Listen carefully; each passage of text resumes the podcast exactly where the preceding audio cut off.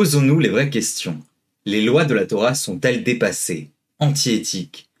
Comment ces lois nous sont-elles parvenues? Et comment les sages du Talmud et de notre tradition les voyaient? Je suis Emile Ackerman et vous écoutez par. Les lois de la Torah peuvent parfois paraître très claires et parfois assez abruptes, parfois belles mais parfois inconfortables. Je vais faire au contraire le pari de vous démontrer que Kitetse est la paracha de la Torah avec la puissance la plus éthique qui soit. Posons-nous ensemble les bonnes questions et, pour se les poser, on va prendre des cas différents dans la paracha d'aujourd'hui qui comportent pas moins de 27 prescriptions positives et 47 négatives. Vous connaissez sûrement certaines des théories que je vais développer brièvement. Prenons le premier cas, celui de la femme captive. Le viol en tant qu'arme de guerre est encore très utilisé dans les conflits dans le monde et certains récits actuels peuvent nous glacer le sang. La Torah semble nous dire qu'étant des hommes comme des autres, un homme hébreu combattant qui voit une jolie fille peut s'en saisir, l'enlever après avoir tué sa famille et l'épouser. C'était comme cela que tous les guerriers de l'époque se comportaient. Mais, justement, regardons la différence de la Torah avec tous les autres systèmes. La Torah pose des conditions, et pas des moindres. La femme en question doit, une fois arrivée chez toi, se raser la tête, se couper les ongles, pleurer ses parents pendant un mois. Et pendant tout ce temps-là, impossible d'avoir des relations avec elle. Et ensuite, tu peux. Mais si elle ne te plaît plus, alors tu ne peux pas la vendre comme esclave, tu dois la laisser partir libre. La guerre est un moment animal, bestial, impulsif. La Torah le sait. Dans ces moments, les guerriers ont l'impression que tout est permis, qu'ils peuvent laisser libre cours à leurs plus bas instincts. Les récits de combattants se disent systématiquement étonnés du peu d'égards qu'ils sont pour leur vie et celle des autres dès le début du combat. Alors, la Torah te dit que si tu vois une belle fille, en fait, elle va rentrer chez toi, se faire laide et devenir humaine à tes yeux et non pas un bout de viande. Tu vas devoir assister pendant un mois au fait que tu as tué ses parents ou du moins que tu l'as enlevé de chez eux. Tu vas devoir soutenir ce regard.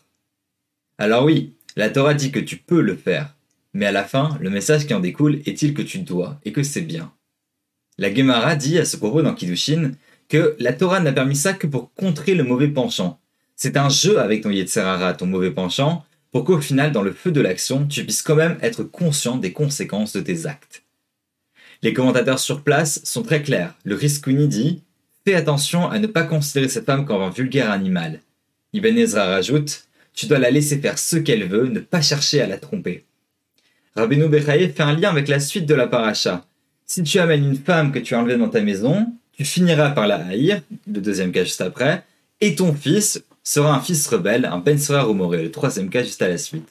Bref, tout le monde est d'accord, c'est écrit dans la Torah que tu peux, mais ne le fais pas. Parlons d'ailleurs rapidement du Ben Sora le fils rebelle. J'ai fait un cours d'issue qui est disponible sur la page Aïka sur YouTube, mais que je peux brièvement teaser ici. La Torah nous dit qu'un fils rebelle qui n'écoute pas ses parents malgré la correction qu'il a reçue peut être lapidé. Cela nous paraît dur et pas vraiment 21e siècle compatible, non? On a du mal avec la fessée, alors la lapidation. Eh bien, le Talmud va jouer à un jeu amusant en faisant un développement précis des termes du texte de la Torah pour réduire au maximum son champ d'application. Mais quand je dis réduire au maximum, c'est vraiment littéralement. Il est écrit qui y est les ishpen quand il y aura pour un homme un fils? Ah, fils et pas fille. Attends, ça doit être un fils et donc pas un homme majeur. Oui, mais un mineur ne peut pas être puni. C'est donc un fils en passe d'être un homme, c'est-à-dire un garçon entre le début et la fin de la puberté. Mais il est écrit que les parents doivent l'amener ensemble. Ça veut dire que les parents doivent le saisir ensemble, marcher ensemble et parler au tribunal ensemble. Donc, si un des deux parents a quoi que ce soit comme handicap, ça ne marche pas, puisqu'ils ne seront pas ensemble, donc dans l'action etc., etc., pour finalement nous dire, il est écrit que les parents disent Notre fils n'écoute pas notre voix, nous Leur voix doit donc être parfaitement semblable, nous disent euh, les sages du Talmud, et or, pour qu'une voix soit semblable, il faut que leur apparence le soit. Il faut donc que les parents se ressemblent comme deux gouttes d'eau, comme des jumeaux. Et ils finissent donc en nous disant que c'est tellement improbable que ça n'a sûrement jamais existé, et que si c'est dans la Torah, c'est simplement pour qu'on ait le mérite de l'étudier. Les sages semblaient donc ainsi troublés moralement et ont usé d'intelligents outils d'interprétation pour en même temps ne pas dénaturer la Torah et toujours en puiser du sens, et de l'autre côté interdire une pratique qui leur posait un problème. Pour approfondir, rendez-vous sur YouTube. Un autre exemple, l'esclave. J'en ai déjà parlé dans un podcast précédent, dans Berbe et Rokotai. Je disais que la situation des esclaves à l'époque de la Torah était horrible. Le maître pouvait faire ce qu'il voulait, les frapper, les amputer, les rendre sourds, muets ou aveugles. Le cas que je discutais alors était le fait qu'à l'époque, les maîtres non juifs amputaient l'oreille de leurs esclaves et que lorsque la Torah propose de percer l'oreille de l'esclave qui ne peut pas partir, on pourrait y voir une forme de symbole d'élévation morale. L'amputation n'est plus que symbolique. Dans notre paracha, on nous dit qu'il est interdit de livrer à son maître un esclave qui s'est enfui de chez lui. La Torah connaît la morale des peuples de l'époque et le sort réservé aux esclaves qui s'enfuient, la mort. Le code d'Amourabi, un des codes de loi qui date d'avant la Torah et qui est très très connu parce que c'est le, le plus complet qui nous est apparu jusqu'ici, nous dit qu'un homme qui cache l'esclave d'un autre sera aussi puni de mort. En revanche, la Torah ici en Kidotse nous dit exactement l'inverse il nous présente le fait de l'accueillir comme une obligation. Non seulement il doit être chez toi, mais il sera chez toi en tant que personne libre, un citoyen, ton égal. Il s'enfuit, perd son statut inférieur. C'est un étranger, un esclave, mais quand il vient en sein du peuple juif, sans même se convertir, c'est une personne à part entière. Dernier cas, il est écrit Lo yumtu avot al banim ou lo yumtu avot yumatu.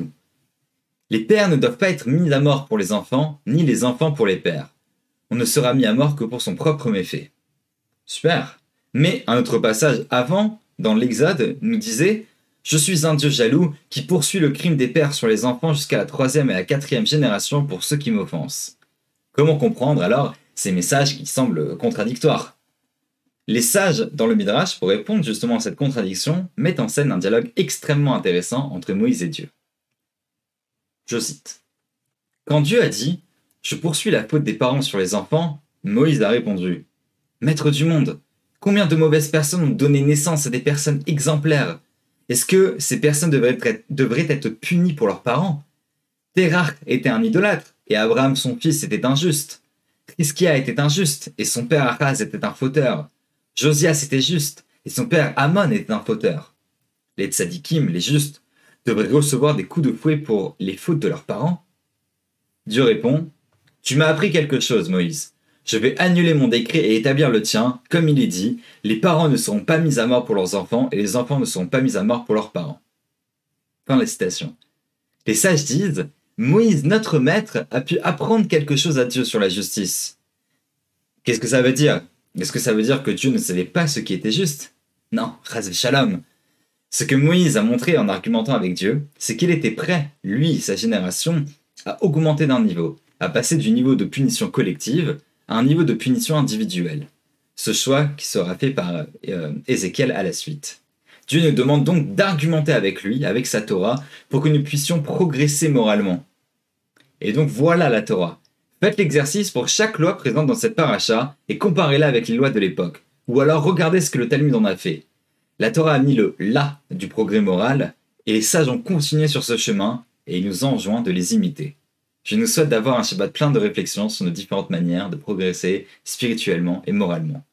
Shabbat Shalom et Good Shabbos.